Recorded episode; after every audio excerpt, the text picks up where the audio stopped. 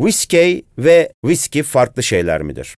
Yani aradaki E harfi bu iki viskiyi farklı mı kılar? Aslında ikisi de aynı anlama gelir. Amerika Birleşik Devletleri'ndeki viski sektörünü yaratanlar ve en fazla viski damıtım evine sahip olanlar, bu işin ticaretini yapanlar İrlandalılardı.